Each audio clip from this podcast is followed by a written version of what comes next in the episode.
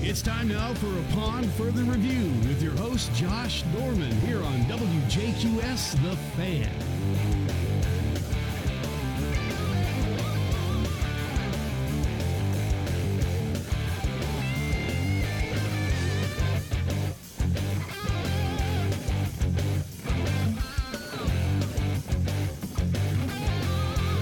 Josh Dorman. We are here on 106.3 FM The Fan.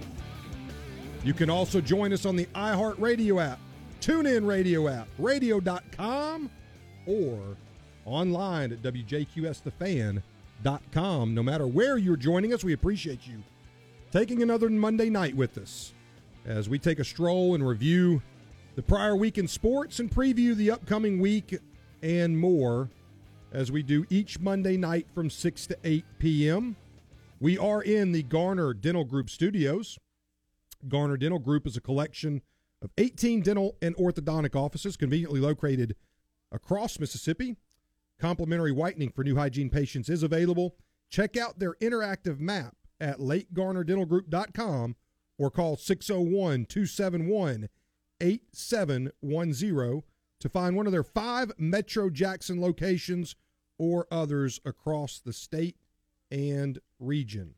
Also, Blue Cross Blue Shield of Mississippi, caller line 601 366 1180, or give us a, t- a text on the Blue Cross Blue Shield of Mississippi text line 601 817 0106 www.bcbsms.com. Live healthy, live blue. So, welcome in. We've got a great show for you tonight. We're going to talk about the Olympics a little bit later, and those closed out late last night. We're going to talk about the SEC and uh, things that continue to uh, navigate their way through that process, both with Texas, Oklahoma joining the conference, as well as other rumors that are flying around out there. And uh, we'll also talk a lot of high school football tonight. We've got John Weaver uh, joining us from MRA football uh, for the next two segments. So he'll be joining us at 6:15. Then at 6:45, we have the head football coach of the Pearl Pirates in Rankin County, and uh, that is Coach Turner. He will be joining us. Uh, excuse me, Coach Hunter. He will be joining us at 6:45 to talk about the upcoming season for the Pearl Pirates. Justin Hunter, and uh, we're excited about that big time 6A program, who will be joining us, and then we will have the judge in for the last two segments of the night, as he'll do his customary throwing of the flag as he holds court and we'll do the good call and bad call of the week as well. Uh, Bill, how are Yes, we this evening, my friend? Oh, doing good. Doing good. Yep. Trying Well- to hang in there. Hanging in there. Listen, that's all you can do. All you can do. It's a uh, it's a unique time in the world. We live in it. We live in a unique time, Bill. Have you ever experienced anything? I mean, you know, I think you turned uh, 33 uh, a couple months back. Have you ever experienced anything I like wish. that? Uh, yeah. What was it? Uh, we'll have to think on it for a while. You know, I'm, I'm a lot older than 33.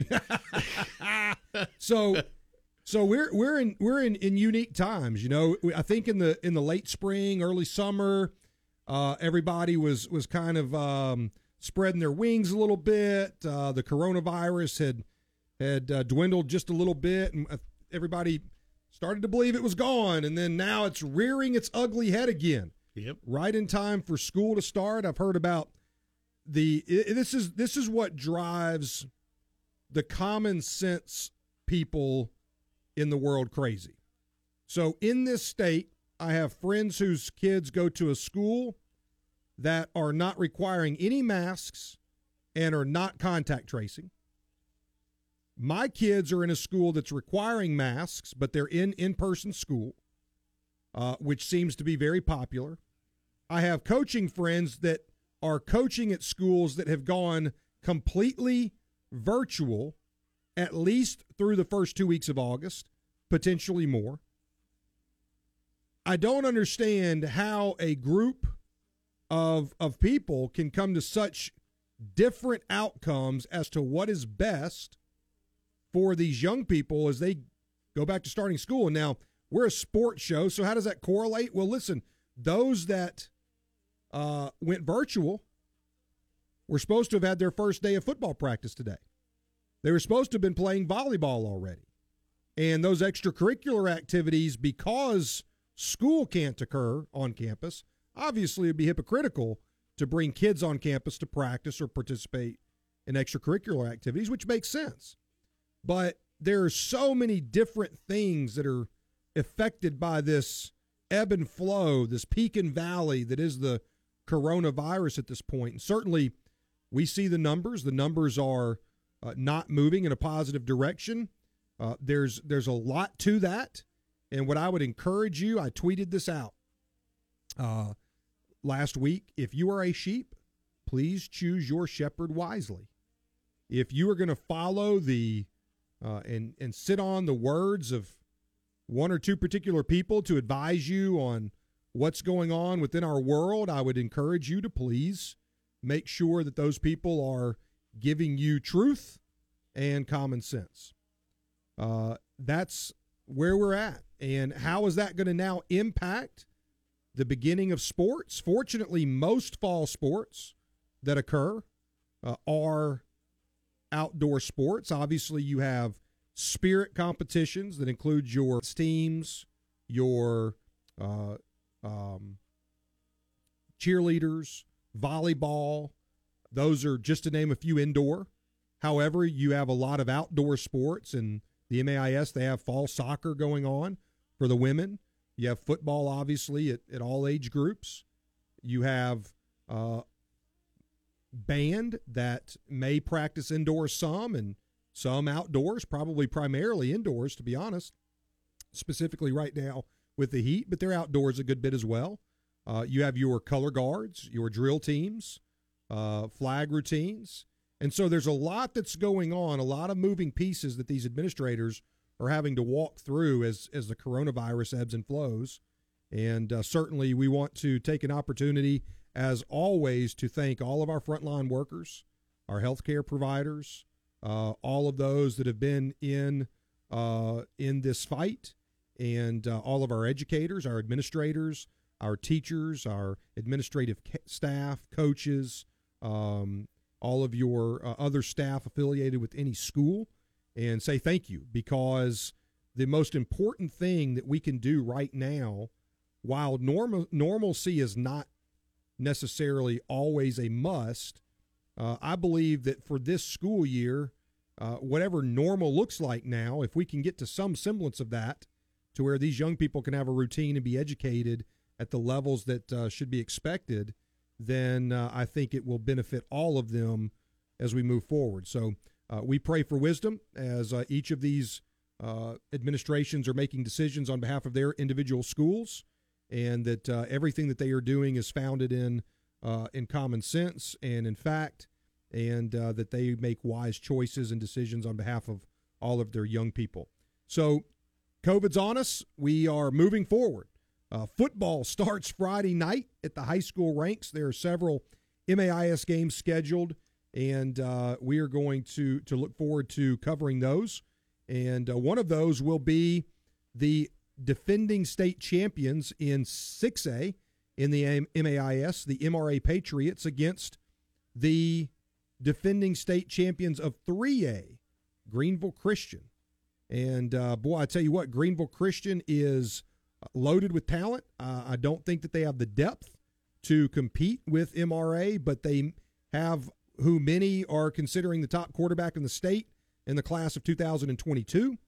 And so uh, there's a lot to unpack from that game. Uh, both teams, it'll be a great first opportunity. Certainly, if you're if you're Greenville Christian, you are you're going against the very best, the cream of the crop in the MAIS, uh, winning the last two uh, 6A state championships, MRA. Uh, but uh, also, you know, they've they've been at the top for several years. Uh, that doesn't mean that they've won championships, but they've been building a program now for well over a decade that uh, that has been moving to this place. So uh, a lot of positive going on there. That game will take place at MRA Friday night at 7 p.m. It's hard to imagine, but hey, football's starting, and uh, and it won't stop. There's a lot to to look forward to. And listen, speaking of a lot to look forward to, we we mentioned the MRA Patriots. We're going to have John Weaver, uh, the receivers coach. He's also the track and field coach. We talked to him a couple weeks ago about track and field over there at MRA, and now we're going to talk some football. Uh, we're going to talk his new role within the athletic department and what's going on over there in Madison County. You won't want to go anywhere. We'll be followed. We'll follow him up by Coach Hunter from Pearl High School. So, a lot of high school football to talk about, and uh, you won't want to miss that. Don't go anywhere. Come back with us here for more upon further review right after this.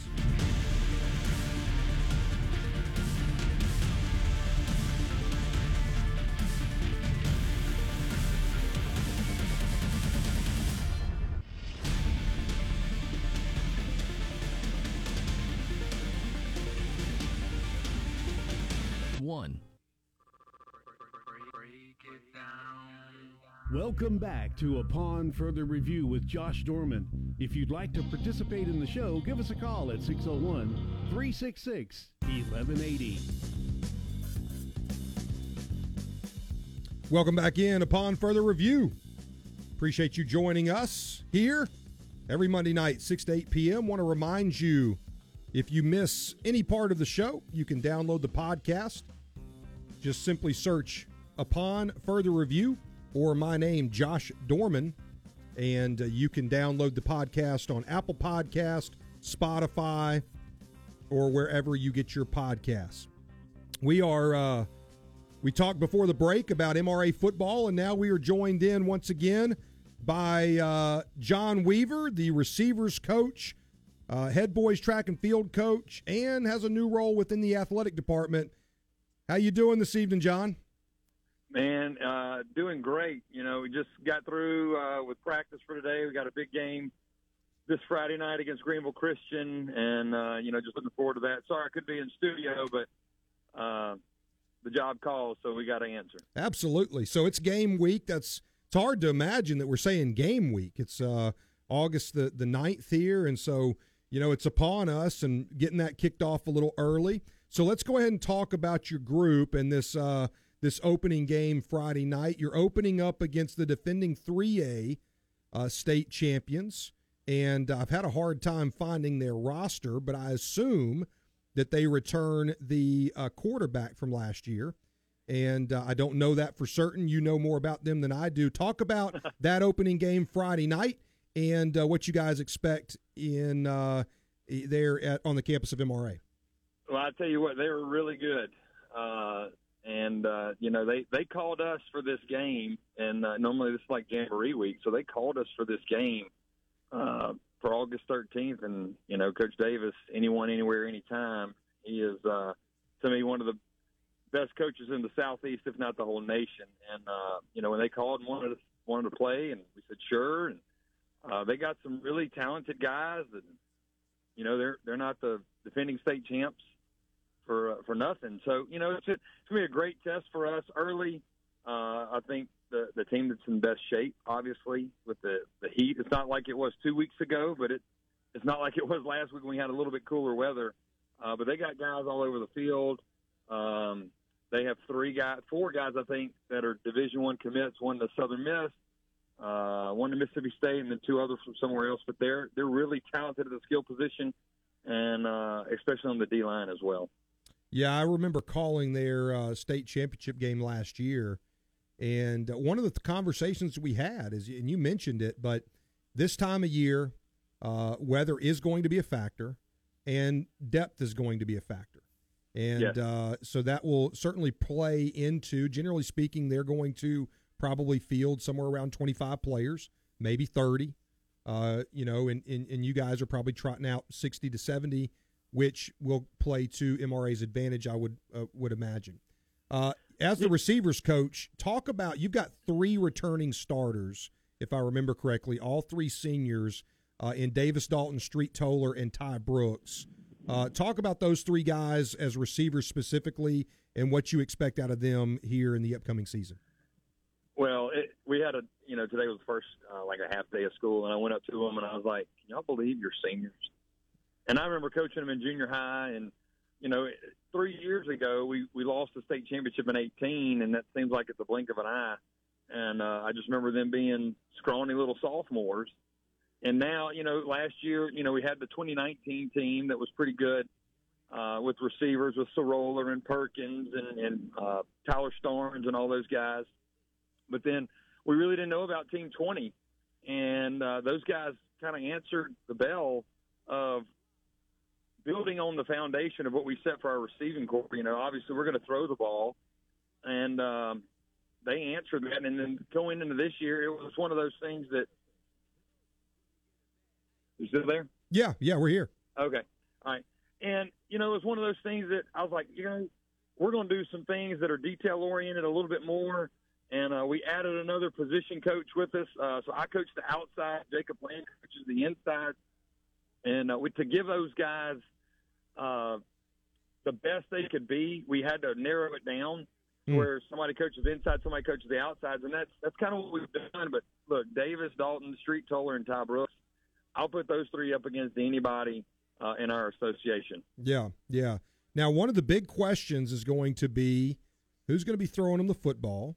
You obviously have the young man uh, John White, that uh, yep. that is a sophomore coming in. Uh, there's also some some some news out there that there's a, a three man race, including McKinley Woodward and Ethan Mallett. Uh, talk about where that situation stands, and has there been a decision made about who will be throwing those three guys the football here in Week One? Well, I'm glad I coached the receivers. Uh, we we just tell them we want the A to B guy, the guy that's going to make the best decision for our program. Yeah. And uh, I mean, it's a it's a it's a three horse race. Obviously, you're going to compete daily. If you're in our football program, you're going to compete daily for position. Um, so, as a game starter, that's up to Herbert Davis to answer that question when we trot out in game one uh, this Friday night. But uh, those that those guys battle. I will tell you this: But McKinley's working a little bit of receiver with us right now as well.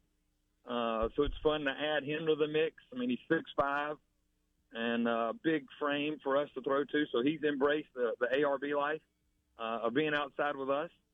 Uh, but you know, you compete daily in our football program, and that's one thing that Herbert Davis is has told our guys, like, look, your position is, is uh, not rented every day, but you are, are busting your tail every day at practice to make sure that you don't get passed by because somebody else is clipping at your heels to take your position.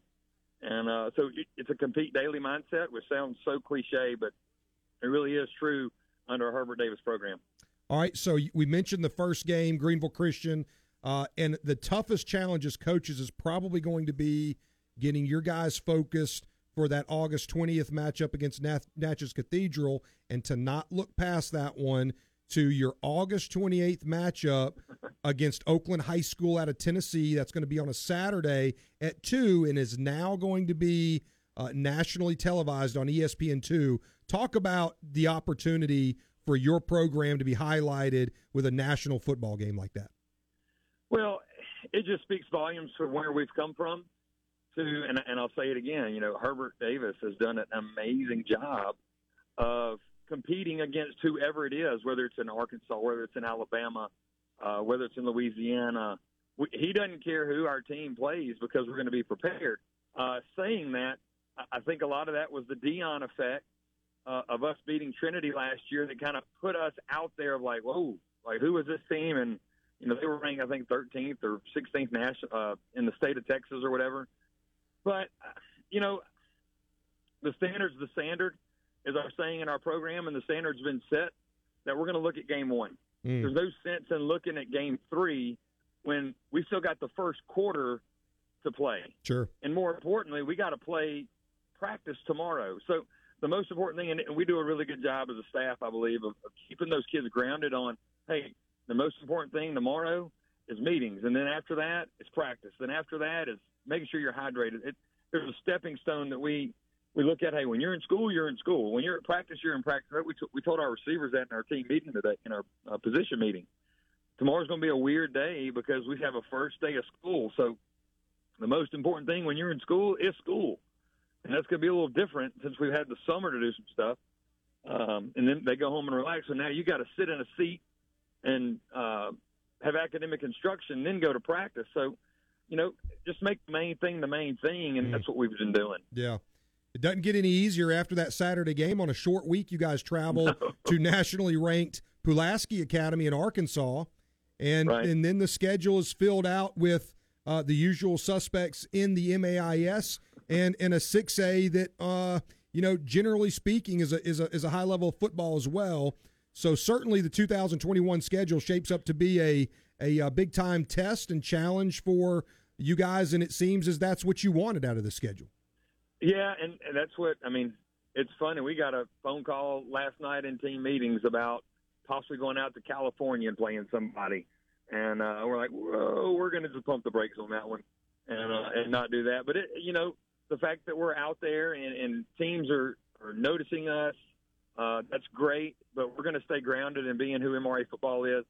Uh, and we're going to take care of business one day at a time, one hour at a time, and make sure our guys are detail oriented in what they do. Uh, but look, it's an exciting schedule. It's a tough schedule. I think it's the toughest schedule we've had uh, since I've been there. This is my 11th year here. Um, it's the toughest schedule that that I've seen at MRA. Yeah, it's it's the toughest schedule I've I've seen certainly uh, in the years I've I've been involved in the association and and certainly that's that's a, uh, a you know a credit to the program, a program that I believe uh, even even you know prior to probably back to to the start of your tenure there, uh, really had started this process under Forrest Williams. Herbert Davis takes over, and uh, just on another note, it was great to see Herbert uh, at church Sunday. He looked great, said he felt great, and uh, that's that's a phenomenal thing for him. As as as we're we're excited to see him continue to to improve and, and feel great as well. On the flip side, here we're going to talk more with John Weaver regarding some of the facility upgrades that have taken place on the campus of MRA. And we're also going to talk about his new role in the athletic department for the Patriots. But first, we want to remind you about Jerry Brewer.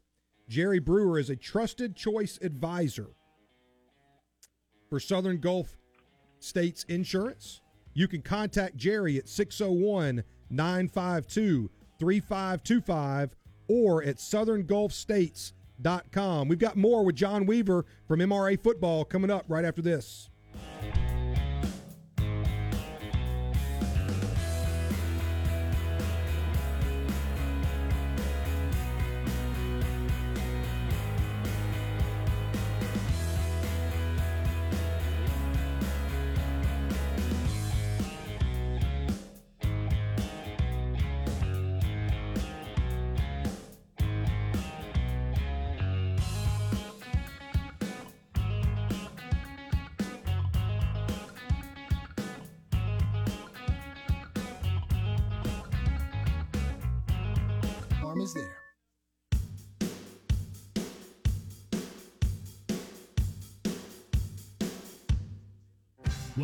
Back to Upon Further Review with your host, Josh Dorman, on WJQS The Fan.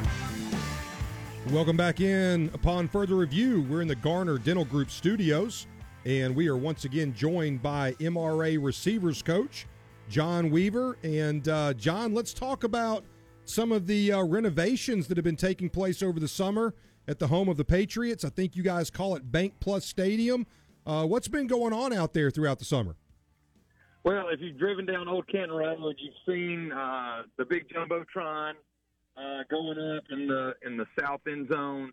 There's also two new play clocks on the north and the south end zone. Then another play, uh, just a scoreboard on the north end zone closest to Old Canton Road. Uh, that's just on the football field. Then we've added uh, where you throw the shot in the disc on the practice field. We went in and turfed that so it's a 50 by 60 field for soccer. So you can play like a seven on for soccer. Field ball, and then it's also equipped with shot and disc uh, where we can throw there as well. Uh, and then some other uh, renovations have going on inside the business office and student services. So last year, you know, for those who don't know, there was a, a, a big time uh, renovation that included uh, both uh, sections of bleachers, press box. Uh, just a beautiful job done there uh, on the campus of MRA, along with a new middle school opening and some other things. Uh, but these are all specific to uh, the athletic facilities and. And uh, you know, you, you, you mentioned that the addition of the video board, uh, the scoreboard, play clocks. Um, you know, all of those things go to enhance, uh, you know, what uh, what people that are both students or patrons there, as well as fans coming to to games, and uh, that doesn't just benefit football. Obviously, it benefits multiple sports that that use that football field. Yeah, and you know, I, I didn't know how big that board was going to be until they put it up, and I was like, how, how big is that? And they go 20 by 32 feet. I was like, holy cow. So, you know, doing stuff like that, uh, increasing. So, you know, not just football uses it. We play soccer, boys and girls soccer on there. We play ultimate frisbee on there. Uh, a lot of teams can use that uh, when they come to play. You know, we hosted uh, the women's uh, uh, football league. They played the Carolina, or not Carolina, excuse me, the Mississippi Panthers played there. So, you know, uh, being able to showcase that and, and have other teams use that, and, and um, you know, I, I'll let it out on this on this show, but uh, October 22nd, um, IMG is playing East St. Louis out of Illinois on our field. Wow, fantastic! So, and you know, and just it's a different. They wanted a central location, yeah. and and we can accommodate, and um, had some help from Andre Hart and Deion Sanders uh, Jackson State. Um, we formed a real good friendship with them, and Jackson State couldn't turn around the field in time for a Saturday game or from a Friday night to a Saturday when they're they're hosting a game. And Andre Hart reached out to me. He used to be the head coach at Trinity. He's a running backs coach at Jackson State. Uh, made a phone call to them to IMG, and we set it up. And October 22nd, we are at Park Lane and IMG in East St. Louis uh, the IMG, the defending national champions, mm. uh, will play at Patriot Field. Oh, yeah, it's a it's an exciting event to host, and and uh, certainly more of that to come, I'm sure, with the facilities you're building over there. John, talk about uh, you've also added another role uh, along with the other many that you serve, including boys uh, track and field coach, receivers coach, teacher. Uh, now you've uh, added an additional role in the athletic department. Talk about that new role. Yeah, well, Josh, this is. Um, I guess this is what I was. Uh, this is what I was doing in 2005 when I worked in Birmingham. Was a lot of marketing and media relations with the Gulf South Conference. Uh, I was head of all of the the baseball schools for the GSC, and um, Nate Salant was the commissioner. And then he asked me. He goes, "Hey, do you want to go to New York with me for about three months?" And I was like, sure, I, I don't have the money. He goes, look, you just pay for your dinners and I will take care of the rest. So we stayed in Hoboken, moved over, all that stuff. And, uh, you know, almost landed an internship with the New York Knicks. Mm. Would have been amazing. Yeah. Uh, you know, sitting, sitting 13 rows behind Yankee dugout talking to the vice president of New York, uh, New York Knicks. And uh, he's like, hey, do you want an internship with us? Come by the garden and all that stuff. I was like, whoa, like I didn't, the world was moving really, really fast. Um, well, my grandfather gets Parkinson's. Uh, I moved back home, and that's when it got into education and coaching. Uh, but doing this role now, I'm kind of back where I was when I was 25. Uh-huh. Uh, the marketing, media relations. Uh, it's called the athletic advancement coordinator. So we have a, a director of development and advancement for the school. But we knew we needed somebody that was going to push our athletic department as well um, with Richard DeWeese and Ross Haley. Uh, our athletic program was just getting really big, and Mr. Land asked me if I would interested in that opportunity, and uh, it's dealing with a lot of the marketing and the media relations um, of our school. So the social, you know, social media is a big deal with schools now, and uh, promoting your schools, uh, just athletics across the board, and uh, cool things like IMG coming into play. Um, there's a movie that's going to be shot at our school. Uh, a part of a movie is going to be shot at our school with Morgan Freeman in it. Wow! Uh, on August 27th. So those are the types of things that that are really cool that I guess I get to do now. Yeah, uh, dealing with our athletic program. Uh, so you know, it's it's really fun. It, it's never a dull moment, and it's no two days are ever the same. Yeah, for sure. Well, that sounds like a, a neat role, and obviously Ross Haley is moving over and, and, taking on a greater role in the athletic department. You and I have talked about this, and it's something we've talked about on the show, and that is if you're going to grow an athletic department, it has to grow with people that are committed to the athletic department. And when Absolutely. you when you serve an athletic department with people, uh, I've been on record as saying this, John, and I will continue to say it but the the the idea that uh, your entire athletic department can be made up of uh, administration that's also coaches is is something that keeps a lot of athletic departments from growth. And Right. in you all situation, uh, you know, big time on your administration for seeing uh, your abilities to uh, to move in that athletic advancement director role. And uh, certainly Ross Haley does a tremendous job, as does Richard DeWeese over there. And uh, and so that seems like that's going to be just a, a significant uh, amount of fun for you and uh, something for you to continue uh, in your career. I want to ask you one thing as we finish Yeah. up here. And your receivers are known as the air raid, uh, or or, The or Air Raid Brigade. There you Air go. Raid Brigade, ARB. all right. So, what is your call sign in the air raid brigade? brigade? It's a great story. So uh, we threw around a bunch of names for for what we were going to be called. Like they wanted Money Crew, we wanted Flight School. There was a bunch of different names. And if you know any history of fighter pilots, that you don't get to pick your own call sign, and it's typically a nickname and all that stuff. Uh, so every year, different guys get like Street Toller is Rhodey, uh, Davis Dalton is Double D, Ty Brooks is Ty Bo, um, uh, Camp Segrist, he's Mockingjay. I mean, there's just a, a bunch of fun. Ray Vincent, who's at Ole Miss, and I'm saying him because he gave me mine. His has been. If you look at him now on the Ole Miss uh, uh, chat boards, he's killing it, and they're calling him Unicorn. So uh, I'm going through camp, and somebody starts naming me Captain. Well, a captain is a, like they run a ship, right? Right. And we're through the air, and I love everything about fighter jet, everything about like how fast they go, everything. So Ray Vincent, we're in a meeting, and I was like, guys, I don't, I don't have a sign. And They go, you're pilot, you're pilot. So it's just pilot. It, it's nothing flashy or anything like that.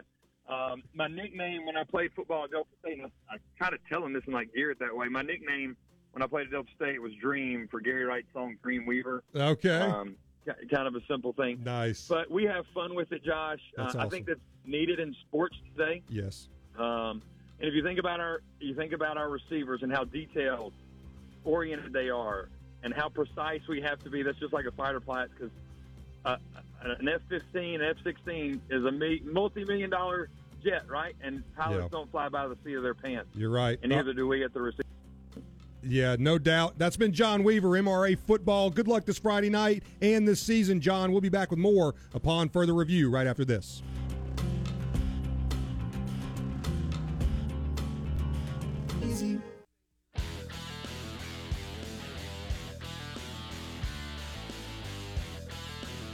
Welcome back to Upon Further Review on WJQS The Fan.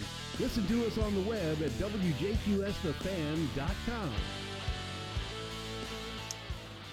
And we welcome you back in to Upon Further Review. I am your host, Josh Dorman. We are here on 106.3 FM The Fan or WJQSTheFan.com. You can also listen to us on the TuneIn Radio app, iHeartRadio, or radio.com. And we are going to continue our high school football coverage as we now welcome in, for the first time on the show, head football coach of Pearl High School, Justin Hunter. Coach Hunter, how are you this evening? Man, I'm living a dream day by day. How are you? Well, hey, I, I am I am living the dream as well, my friend. It's great to have you on. We appreciate you taking uh, a few minutes here on what is the first day of official practice for uh, for MHSA schools, and uh, tell us about your first day, and tell us a little bit about your football program. Man, it was hot out there today. I'm telling you.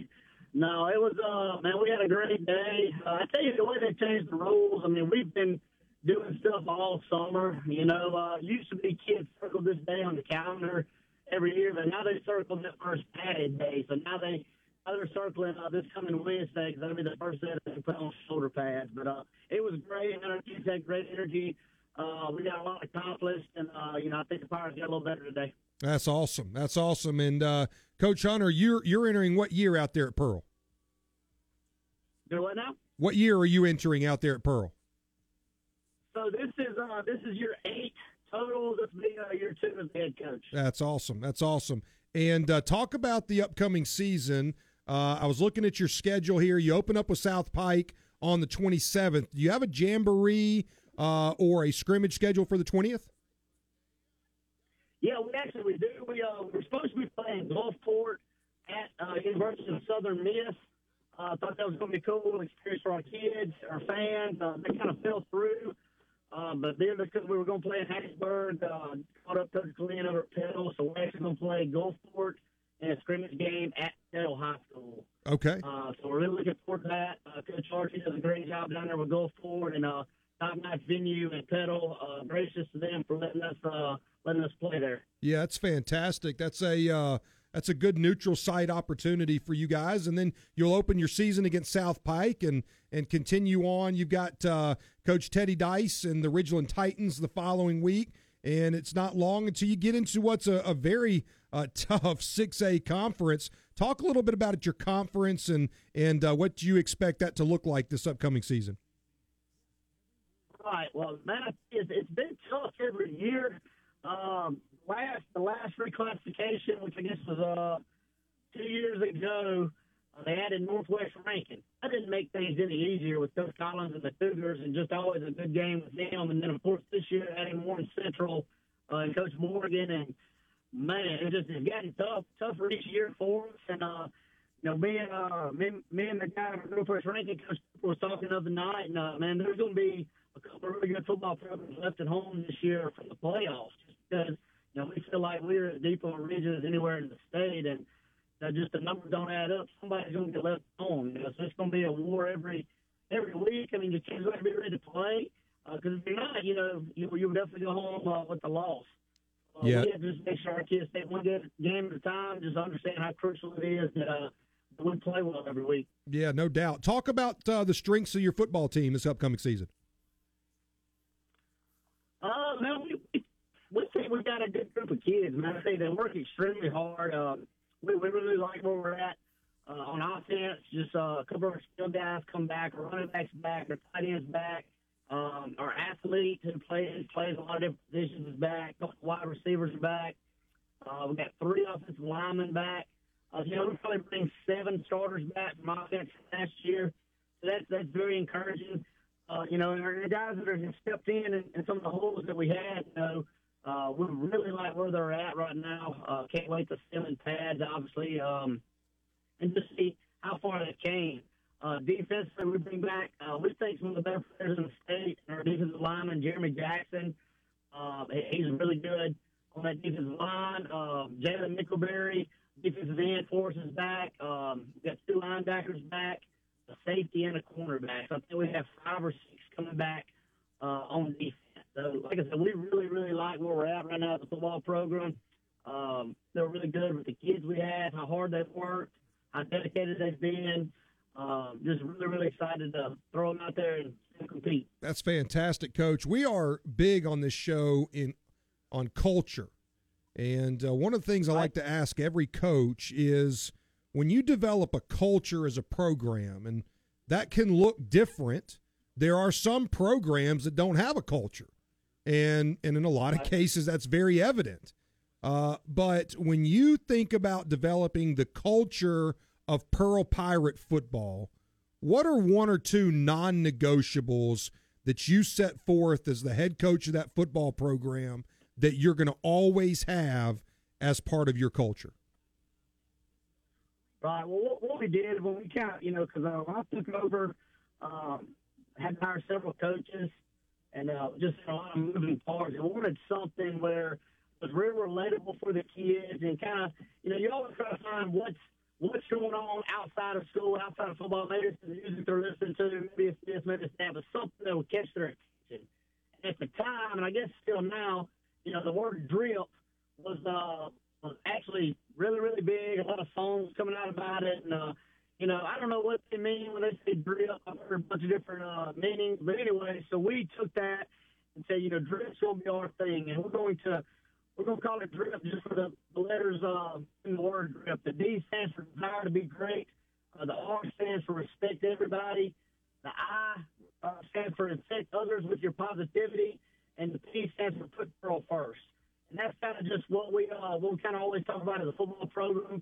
Uh, we call ourselves the Drip Boys. You know, we get to put on shirts. Uh, you know, we have people all the time ask what drip is, and our kids have got to say that, you know, and uh, so we really, really harp on it. That's kind of the, the top thing that we. And we also have a, you know, we have uh, pillars of the program. We have core values. We have a mission statement.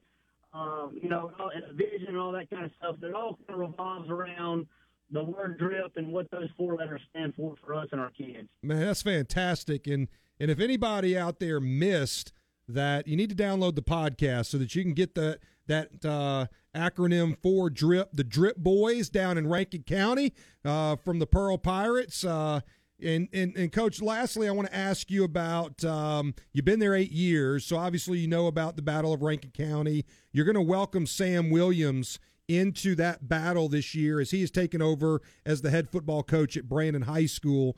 Um, it's the closest thing. I grew up in Texas, and uh, certainly it's nothing to have 20 or 30,000 people on a Friday night at a game. Uh, but I've also seen where that rivalry can can bring in 8, 10, uh, 10,000 folks, even more potentially uh, on a big year. Talk about that rivalry and what it means for both schools uh, and for that final game on November, November 5th uh, to be that rivalry game. Yeah, I mean, it's huge. I didn't really know. I heard about the Eagle rivalry before it came to Pearl. I, I was uh, Knox before that, and we have something called the Cross Street rivalry with uh, Knox Spader and Nanih Waiya.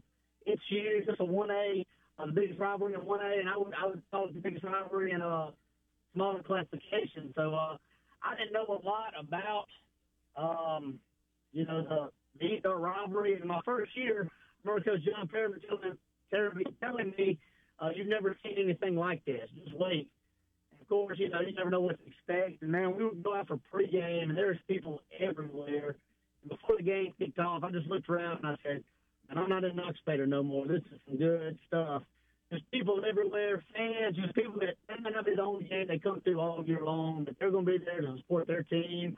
Uh, just I think, it's, I think football is absolutely awesome in most communities. Uh, most communities really, really, really uh, strive academically and athletically.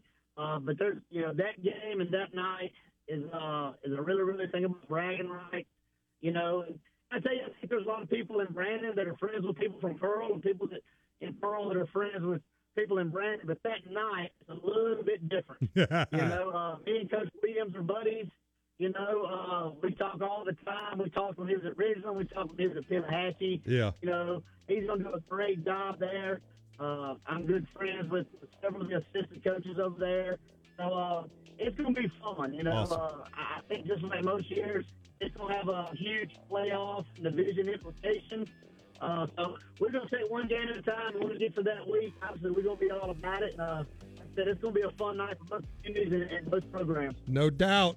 Justin Hunter, head football coach, Pearl High School, the Drip Boys down there from Rankin County. Coach, we appreciate you joining us. Good luck this season, and uh, we'll be back with more upon further review right after this.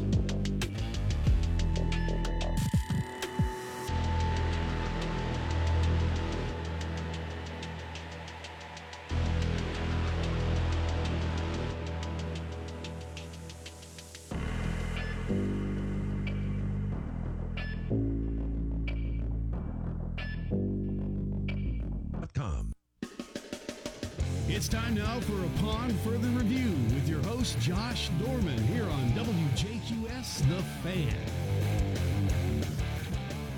Welcome back in. Terrific first hour of the show.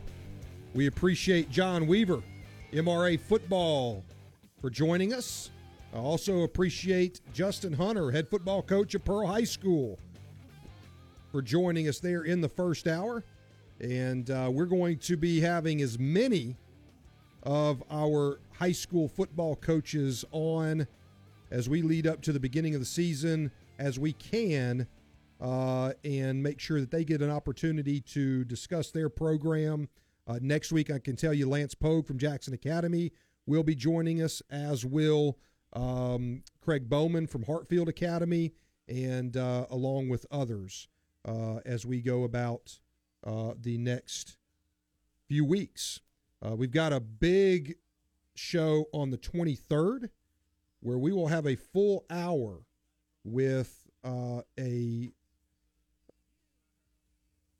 future scout, a a scout, uh, a lead scout for a, a, NBA team. He's been there uh, for several years. It's a championship level team, and we will talk uh, all things basketball with him.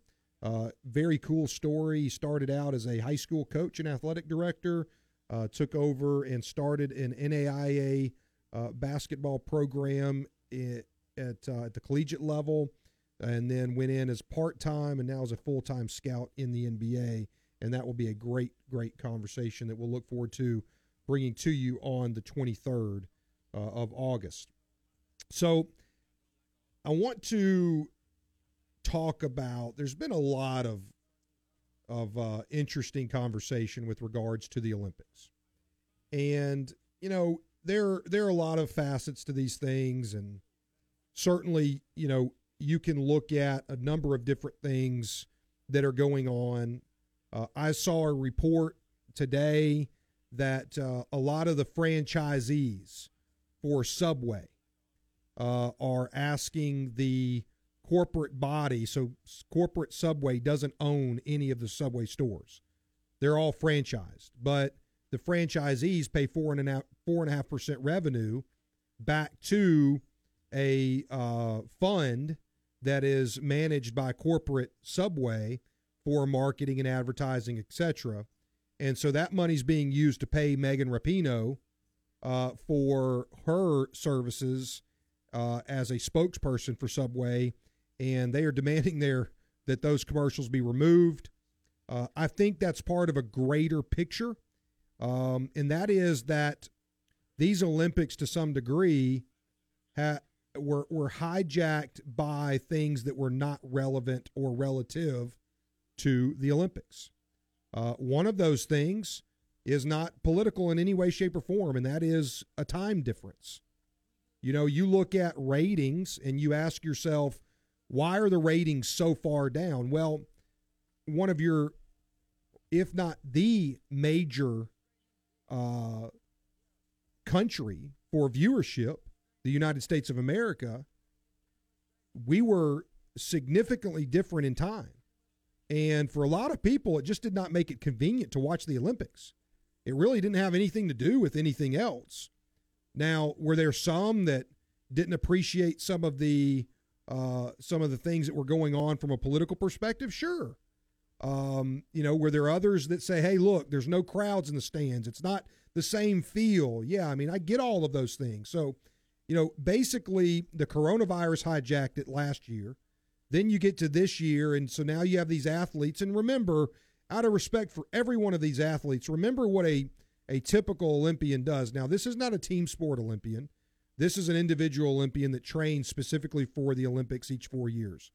They have a cycle of training that puts them at their very, very best come Olympics.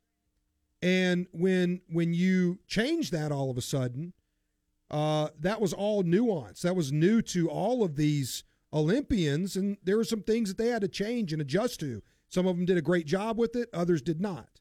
Uh, certainly, it's not just you know athletes from the USA; it's athletes across the world that were dealing with all of the same issues.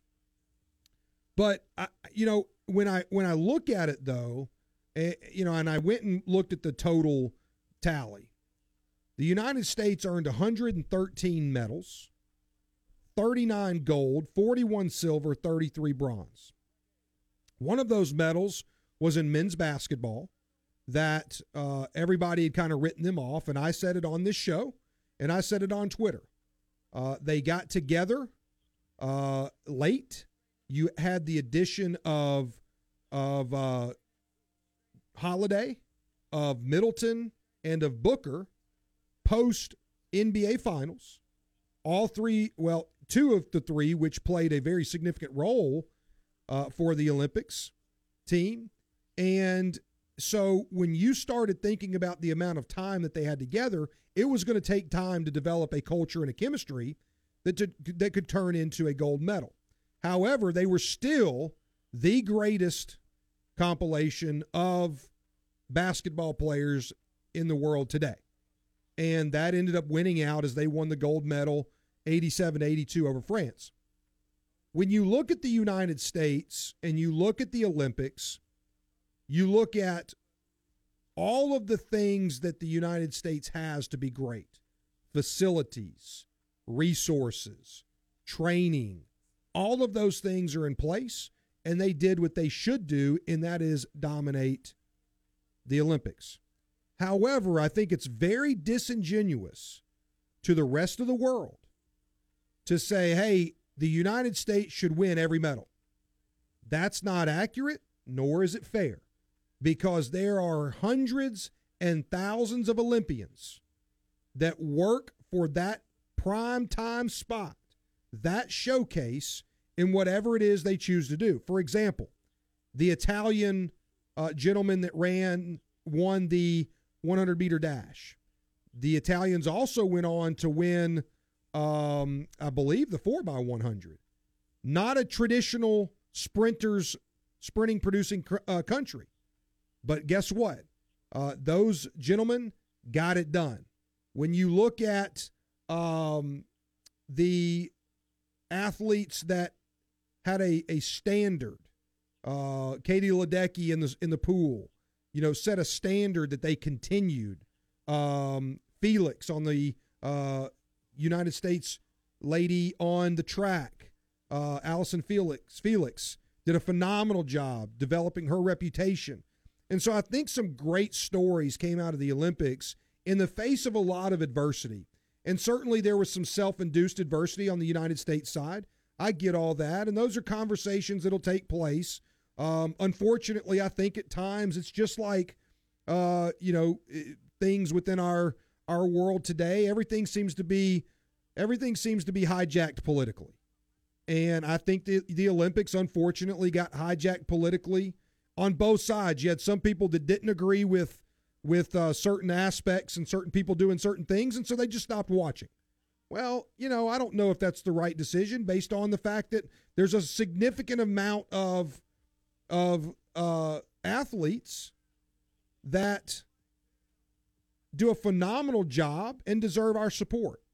And one of those, and probably the coolest story of the Olympics, came out of, I believe, Bill, women's uh, wrestling. Yep. And there was a uh, there was a young lady who had the opportunity to stand on the podium and got to uh, listen to the national anthem and just had an, a very emotional uh, response to that. And when you look at that, that's what the Olympics are about.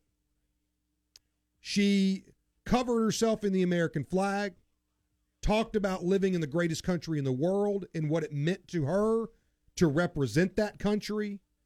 Uh, and guess what? She deserved our support. Whether we like uh, certain things that go on or not, it really is a fundamental truth about our country. We are all in a very different place and we are as divided as ever. And I believe that one of the things that can change that is to reintroduce ourselves to the idea that politics is intended to divide and sports are intended to unite.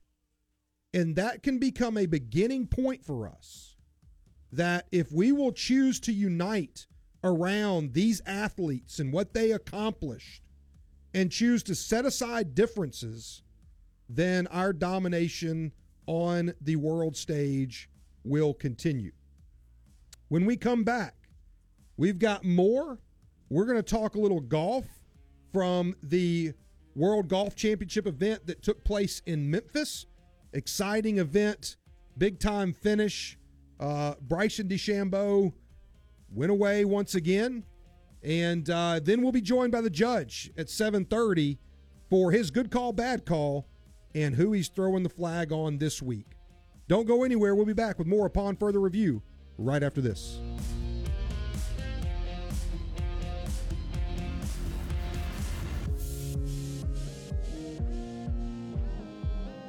Easy.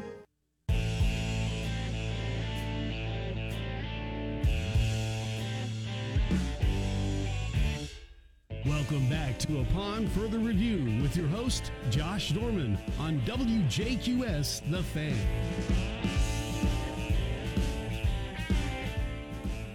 Welcome back in upon further review. We are in the Garner Dental Group studios. Garner Dental Group is a collection of 18 dental and orthodontic offices conveniently located across Mississippi. At Garner, they take pride in being able to offer their patients care across the state, as well as a variety of o- employment opportunities. Complimentary whitening for new hygiene patients is available. Check out the interactive map at lategarnerdentalgroup.com or call 601 271 8710 to find one of their five metro locations or others across the state and region. Most insurance, Medicare, and care credit are accepted. So get in and get your mouth healthy at Garner Dental. Also, want to tell you about Blue Cross Blue Shield of Mississippi. Live healthy, live blue. Find out more at www.bcbsms.com.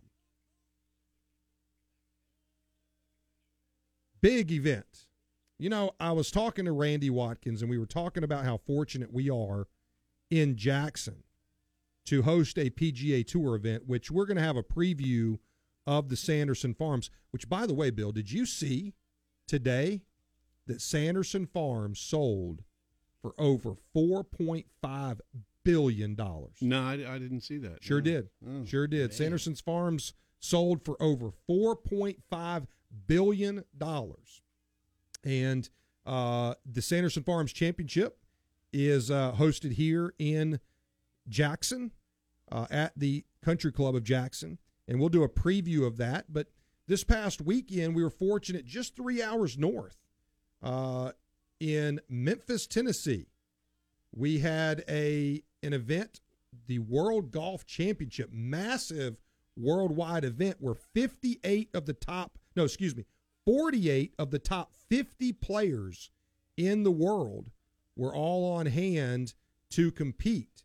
And uh, what a tournament it was!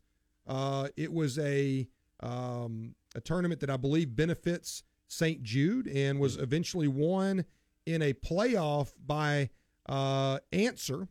He beat out uh, Matsuyama, Sam Burns, Harris English. Actually, um, was was was well in front there for a little while. And uh, one of the stories though is Bryson DeChambeau. He uh, started the day two back. He wound up the ended up the day uh, four back. He went backwards once again on a Sunday.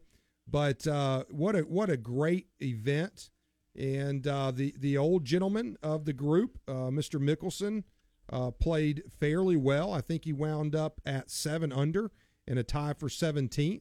But to have that collection of professional athletes descend on uh, Memphis, Tennessee, and play there at such a beautiful course, TPC Southwind, is just a phenomenal thing. And to think about that, we have two professional golf tournaments uh, within that distance, one in Memphis and one right here in Jackson. If you live in the state of Mississippi and you're a golf fan, there's no reason that you don't have access or are not uh, going and, and supporting one of those two events each year and, and, and all of the phenomenal things that take place at a PGA event.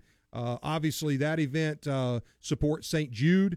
Uh, PGA Tour events are, are very well known for their charitable contributions in the communities in which they are played. Uh, the one here, Sanderson Farms, supports the Children's Hospital uh, at UMC, Blairy Batson. And so uh, a lot of positive goes on um, there through those those tournaments. And so that was a, a fantastic tournament that took place up in Memphis.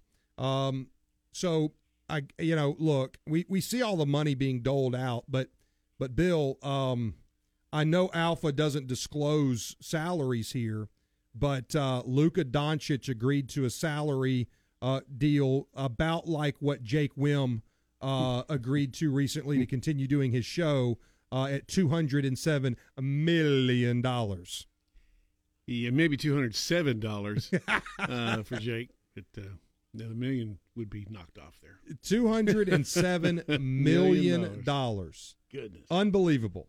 The amount of money that exists in professional sports at this point is um, whew, it's unbelievable.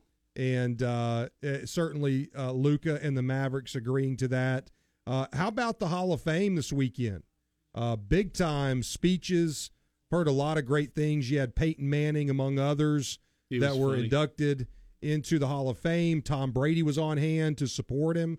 I think I read somewhere where Tom Brady's first, let's see, who who, who was it being uh, inducted that had a speech, and Tom Brady, uh, they played against each other in their first year. And obviously, you have to be out of football for a certain amount of years before you're inducted into the Hall of Fame. Tom Brady is still playing. Yeah, Peyton was saying that that uh, Tom would be eligible by 2035. Yes. He- He'll be eligible for that and Social Security all at the same All time, at the right? same time. Wonder, speaking of that, I wonder if Tom Brady needs his Social Security check. Uh, well, it doesn't matter if he needs it; he'll get it. He's getting it, isn't Yeah. he? It, he paid the money in. Now, Can you imagine what his monthly will be, though? Uh, well, I mean, isn't it capped at some point? I mean, I I, I think think, it it's. is, yeah. I think it's capped. Um, I did see also where D'Eriq King uh, has become the first college player to sign an endorsement deal with the uh, Carolina Panthers. Uh, excuse me, not the Carolina Panthers, the Panthers from the NHL, Mhm. um, and uh, down the Florida Panthers. They uh, they signed a deal with King uh, to develop a merchandise collection, co-branded art, and his own exclusive concession menu item that will be available at all Panthers home games and events for the coming season. So another uh, NIL contract signed. This one by D'Eriq King from the University of Miami, and that is according to ESPN. As we see the uh, NIL contracts continue, I think I saw Bill, and we may have talked about this, where a gymnast from uh, from LSU has actually signed a seven-figure NIL deal Mm.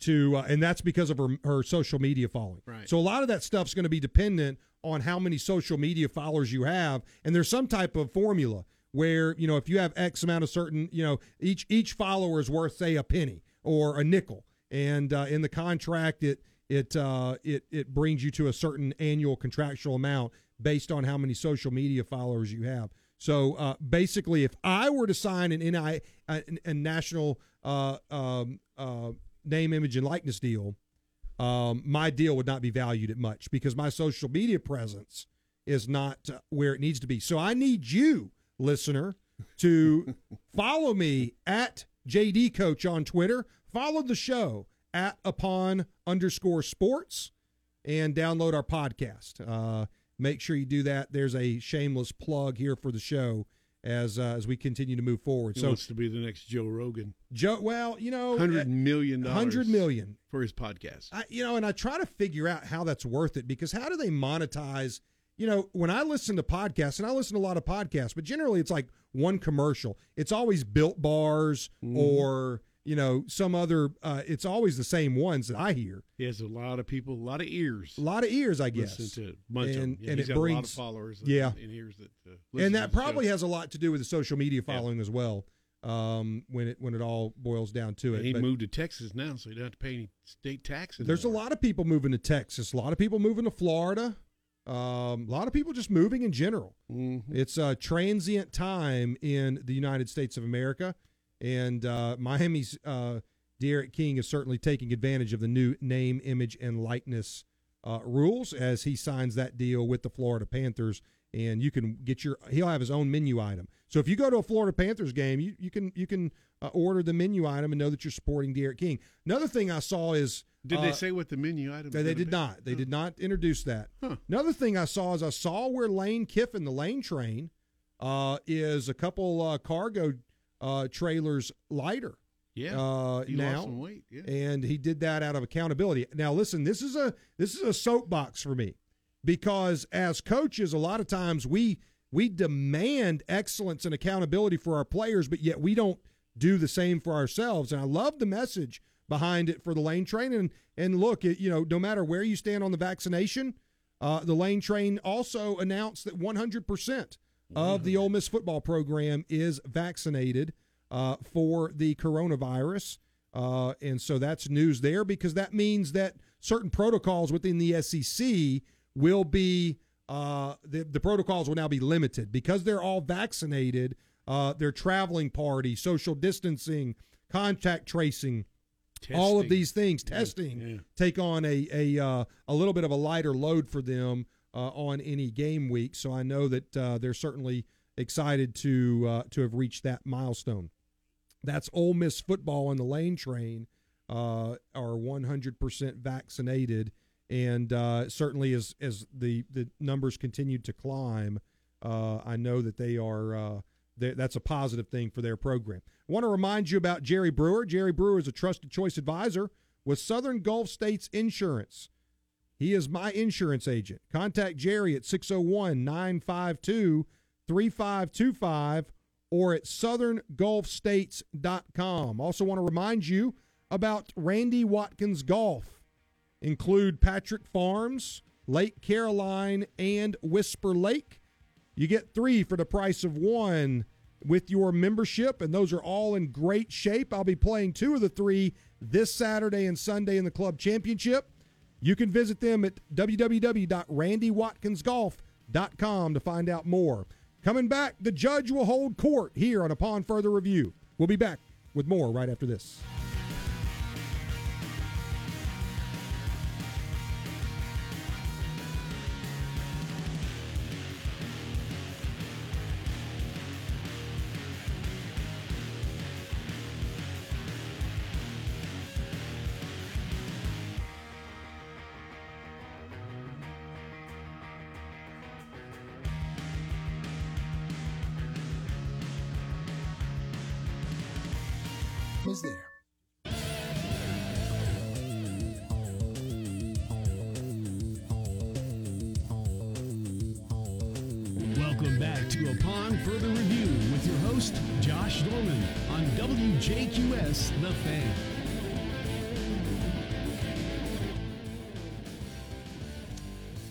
Welcome back in upon further review.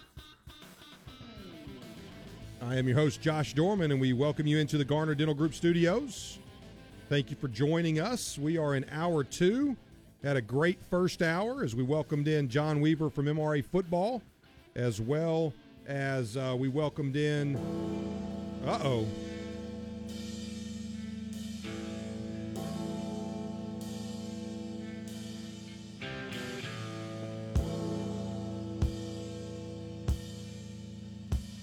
Well, we do it every night. And the judge is here to hold court with us from the Valley of the Sun. It's probably Going to the righty. Going to the righty tonight. going to the righty. It's probably, I would say, uh, sunny and about 75 out there. Nice cool breeze. And uh, you're sitting on the back porch enjoying the, the beautiful temps right now. Is that accurate? Uh, sometime about 10 p.m. You might normally roll out there uh, by the pool, but uh, today it's an unusually cool. I was telling Bill, uh, 90 degrees or so. So we're in a unusual cool spell and in a wet streak uh, this uh, last three or four weeks. So so you just said 90 degrees and you're in the cool spell. Uh, so let's let's hope that that continues out there because I can tell you, you know, when you think about it, 90 degrees, um, in in a dry condition over there, but you've had some rain. Is that picked up the humidity along with it? Oh, a touch, but I mean, high humidity for us is 20%, 25. You Yeah. guys, you guys would wilt over there with a couple of days of 25. Oh my goodness! So, uh, you know, it, hey, I tell you what, I had breakfast al fresco this morning. Did you? That's right, you know, and uh, didn't go for any sunscreen or anything. That's what I'm So- talking about. Yeah, you know that that that's uh, what we call in Mississippi dinner on the grounds. There you go. That's it. Uh, But that's right. Enjoy the outdoor breakfast, and uh, yeah. So we're yeah, it's it's all good. I mean, for all the golfers, they're getting the summer rates, and they're playing. Man, they they're probably packed today. Oh, there's no question. Um, I would assume we, we, we know a few that are out there. Uh, you know, Stephen Barry to to, Oh, to yeah. name a couple. But uh, Golfers, oh yeah. yes, indeed, yes, indeed. So uh, it's beautiful and things are in full swing. Um, and uh, so we get to uh, we get to, to, to kind of throw the flag tonight. And who are you throwing the flag on? Well, you know, Josh, your your first segment this this hour was uh, kind of putting a recap on the Olympics, and so you know, to make it easy on me, and it's always easier to pile on. And so I really wanted, you know, in my closer role, also, uh, you know, as the judge, uh, wanted to put the Olympics to bed.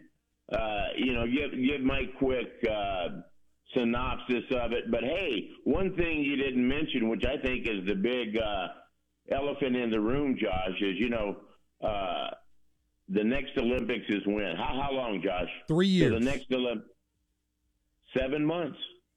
Oh, So- the Winter Olympics. Yeah, Yes. Yeah, the Winter Olympics, seven months, and where? China. Beij- Beijing. Yeah.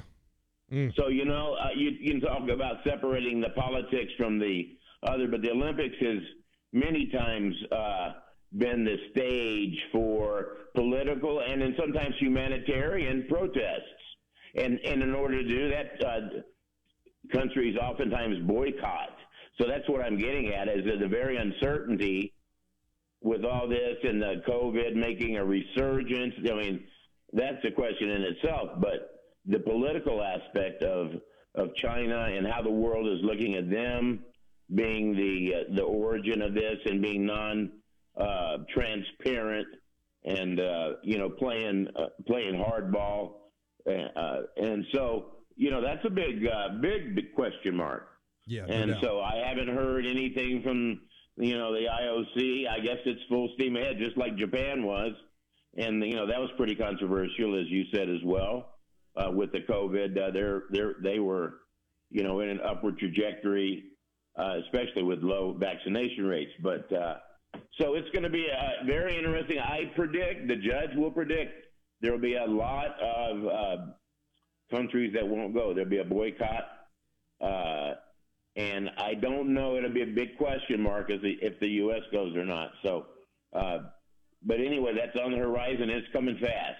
yeah. In What, terms of these, yeah, don't you think? Yeah. What do you got? Yeah, I, I do, and and and the big question is when you when you tie all of this into the political realm, um, you know, do we as a country have the mustard to to make that decision at this point, or are we so divided that any sense of of unity in supporting uh, humanity as a whole is that going to be thrown out the window and we're just going to swallow it and move on?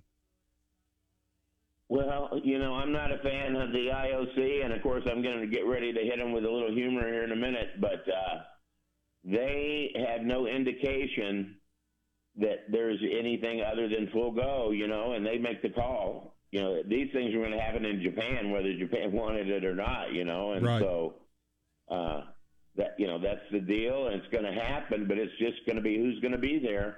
And, uh, for example, in 1980 uh, the U.S. and I believe, oh, a number, a lot of the European countries did not go to the uh, Olympics held in Russia. Right. You know, and and then uh, we held the Olympics in 1984. Do you think any anybody boycotted those Olympics? Of course. I believe it was 14, mainly a Middle Eastern bloc. Of course, Russia being the you know the chief among them. And so I'm just saying, uh, I would be surprised if there's not some kind of a a stand somewhere from countries around the world that said, hey, they're willing to make a stand and to say, you know, un- until questions are answered, there's no negotiations. We're going to come if you guys be transparent. They have all this leverage, but it's not being used because it's not financially advantageous. So, Yeah. uh, hey, All right. it boils down to the money. You're talking about the huge money and. uh, in, in in our pro sports, but we're talking in the billions.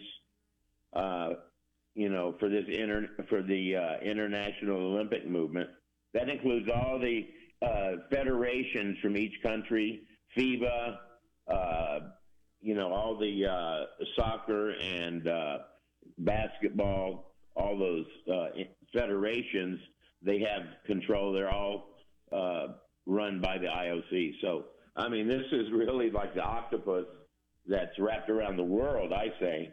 Yeah. And, uh, I, I think they're not about what's politically correct as much as the money aspect of it, getting getting those money. All right, we've got two minutes. Throw your flag. You mentioned uh, a little humor. we All want to hear hey, it. Hey, you know what? I mean, just to throw a little comedy at them.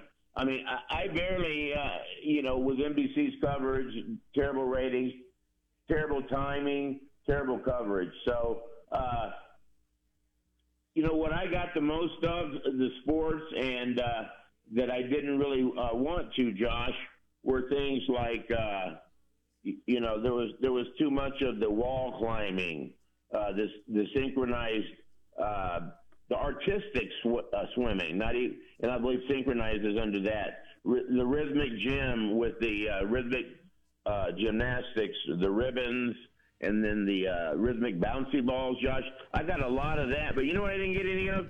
I didn't get any boxing. I didn't see any of the boxing. Hey, by the way, that the uh, the runner from Italy that was unnamed, only the fastest man in the world, right? Lamont Jacobs. There you know, go. He was born in the U.S. and went over there as a baby. Guess what? He's he is now in a doping scandal. Oh boy. Hey, hold that thought. We're coming back with more from the judge. He's going to finish throwing the flag and give us his good call, bad call as we go into the final segment. Don't go anywhere. We'll be back with more upon further review right after this.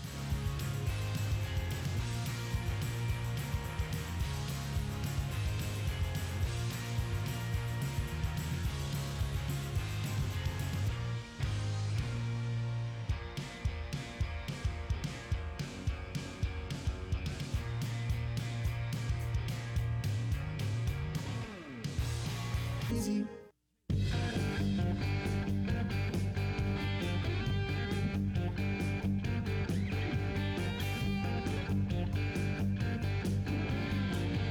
Welcome back to Upon Further Review with Josh Dorman. Call us on our caller line at 601 366 1180. Welcome back in Garner Dental Group Studios. This is upon further review, and we're back as the judge holds court. Sorry to cut that last segment off.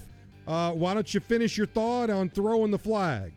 hey, I know you got to pay the bills there, and you're you're doing a good job. But you know, I was just uh, diverting onto the hundred meter winner scandal. But again, that that again clouds the picture of what uh, not only individuals but countries will do. Uh, his trainer uh, was kind of like the uh, Barry Bonds trainer from Balco, Ah. and they got they got he got uh, indicted in March, and at that time Jacob split from him. So he and Chris Josh before this year. He'd never run under a ten flat, and he ran a nine eighty. I'm just saying. But anyway, you know, back to the fun and games. We were talking about some of the absurdity that I had to watch uh, this year. Um, you know, in addition to what I was talking about, I love basketball, but the three on three basketball, it missed me. I didn't even get to see men's wrestling, but they w- women's wrestling was added this year. I mean, do most universities have women's teams? I don't think so in this country. Probably one percent. And then you know, uh, then they're taking uh, the popular young up and coming sports like uh, skateboarding and BMX uh, bike. You know, I can foresee in the future we're going to be going to BattleBots and Madden, you know, 2028 or something. so, I mean, the, the trend is just uh, uh, what they will do to try to grab, you know, eyeballs is what it comes down to viewership. And uh, th- as long as they got the money, they dangle out to these create little federations that are all, uh, you know, up uh, vertically to the to them meaning the IOC. Uh, but you know, a couple more real quickly, and then we'll get to my bad and good calls here. That they may consider that you know you had mentioned in addition to our synchronized cannonball, I think that's a that's a, a gimme. Oh, yes. I think that's a done deal. Um, but also, uh, we forgot uh, cheer and pom. Yes. And uh, did you like my dueling dueling uh, paintball? Okay. You know, so you have a, basically a paintball duel. There you go. Uh, and Instead then, of course, fencing. late team laser tag. So I, you know, I, I'm full of good ideas. I hope they'll call me maybe through the station, Josh. There you But, go. You know, but they're doing great work, and I anticipate more of it. Uh, by the way, 2024 is in Paris. Yes, it and is. Uh, I was wrong earlier when I was talking to you about the flag, but it, the flag always goes up to the next country Yes. uh, when they douse the torch. Yeah, so Yep. You ready to go with my? Yeah, My let's hear it. call, What's your Josh. what's your good call of the week? You know, I'm watching it right now, Josh. I'm talking about what has been originally an internet, I mean, an international uh, amateur sport, which is originally what the, the Olympics, even as far back as '72, was. And uh, what I'm watching right now is pure. I did it myself. The Little League World Series. I'm watching the regionals right now. Uh, I, I tell you what, I, I, saw a play about two innings ago where the kids. Uh, by the way, Florida up uh, over Georgia. I'm watching the Southeast region for nothing. But you know, you talk about a true international amateur event. I'm looking at it. Kids from all over the world right now. They're playing the regionals. You know, these kids started probably three weeks ago in their local all-star uh, tournaments and played to get through the state and now the regionals. And uh, you know, the the organization of this deserves a big tip. The way that they conduct it, it's it's really a great experience for the kids, and it's great TV. I mean, I'm watching kids right now jumping up, 12 years old, head hats backward. There's Pee Wee. He's a foot shorter than everybody else. That it's just great. They, they stay at the village once they get into, uh, you know, the uh, Little League World Series, the final 16, and uh, have a great week there for those kids that earn it. So I, I love it, man. And so that's a good call. Tip of the cap. Uh, I pitched. I had my best stuff ever, Josh, in the Little League All Star game. Uh, I think I struck out 16 out of 18, and I lost three to two. Oh man. Oh yeah, I know your mom was there for that game. Next day, I was on a plane to Arizona, man. so uh, yeah, I got, I got, I got vivid memories of that. The good, the bad, the ugly. hey, hey, before before we move on, Champ wants Fortnite in the Olympics in 2024. Don't forget about Fortnite. You know, I'll throw that on my nomination sheet. Absolutely. Uh, next to Madden, it'll be right next to Madden. That's right. And bet- that and between the flying drones, drone flying. oh, boy, I tell you what. All right, what's the bad call of the week? Oh man, you know the bad call of the week. I, I gotta t- call it like I see it, and it goes to the judge. I'm gonna I'm gonna take it on myself. You know, I was pretty loud about a lot like a lot of people about the uh, chances, and I said, you know, I'm gonna take the field against the uh, U.S. in Olympic basketball. So you know, I'm gonna have to. Uh, I'm going to lose the case on that one, you know, on appeal.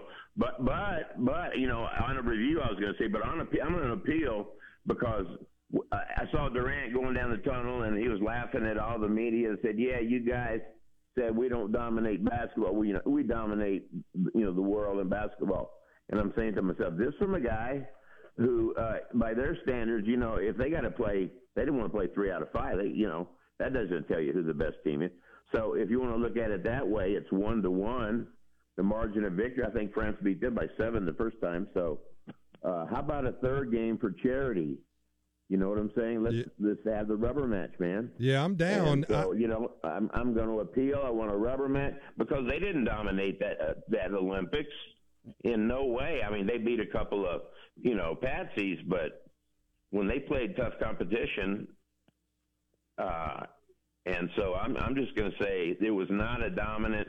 Yes, they won despite pop. You know, I- the players were basically coaching themselves, and uh, but they, like you said, they had the best collection of talent. Tip the cap to them. They they were great sports.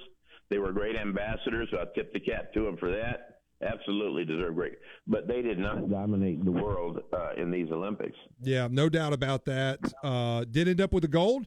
Durant uh, sealed his legacy as an Olympian, uh, becoming the highest sport uh, point score in in the United States history there in basketball, and certainly went uh, had a, had a great run of it. And we'll see where it goes from here. You know, there's there's no telling. I, I, I you know I don't know that I'm not a fan of going back to the complete amateur world where these guys have more of a run up to be to, to build chemistry. Uh, you know, to go and take in some of your best college players. Uh, who knows what'll happen? You know, it doesn't seem to have the juice that it used to. Uh, you know, specifically when you start doing something with a dream team, you only Right. can go downhill from there. Isn't I mean, that the truth? where are you going to go with it? Absolutely, absolutely. So uh, we'll see where that But- where that ends up. You got one minute up until uh, Jordan's uh, amateur team, you know, we were beating the world for years and years with our college players, and the pros were the pros, you know. And uh, of course, the '92 Dream Team, like you said, you start with the the epitome, and we made a statement. No, no, no, we're the best in the world. We beat everybody by five, did we? No, 35, Yeah. 45. Wasn't I even mean, that close. Was do- that was domination. Okay. yeah, no doubt, no doubt. Yeah.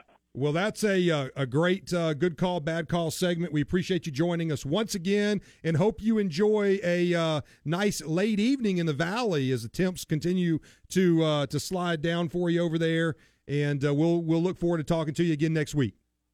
All right, but I'm going to watch a little summer league, Suns and uh, Jazz tonight. There it is. Go Suns. We'll talk to you next week. That's been the judge holding court here on Upon Further Review, as he always does every Monday night with us from 7:30 to 8. Always great to hear all of the takes. And uh, and Bill, I'm I'm not sure about Fortnite. Uh, I believe that there's a lot of fifth grade boys here that could win the Madden 2024 Olympic competition. Uh, that are all my son's friends, uh, along with 2K but uh, but certainly had some interesting thoughts on on what to add to the Olympics next next time around. Yeah, so they added the wall climbing and the skateboarding, and when they dropped baseball, Yeah, I I don't understand. softball's still there, but they dropped baseball. Uh, well, baseball was played. Yeah, Um, I'm not sure where where we're headed. I think you know some some some some events like wrestling and and uh, and and boxing have certainly gotten the uh, uh, the shaft on on some of uh, the airtime there and being uh, being events. how But did the women's basketball finally turn? uh, women won it. Yeah, Yep. they beat Japan. Yep, dominant, Yeah, dominant. yeah so that's they going were, to they do were it. scoring a lot of points. That's going to do it for us here upon further review. May the road rise up to meet you. May the wind be always at your back. May the sun shine warm upon your face. May the rains fall soft upon your fields. And until we meet again next Monday night from 6 to 8 p.m., may God hold you in the palm of his hand. Have a great week, everyone. We'll be back next week, 6 to 8 p.m., here on Upon Further Review.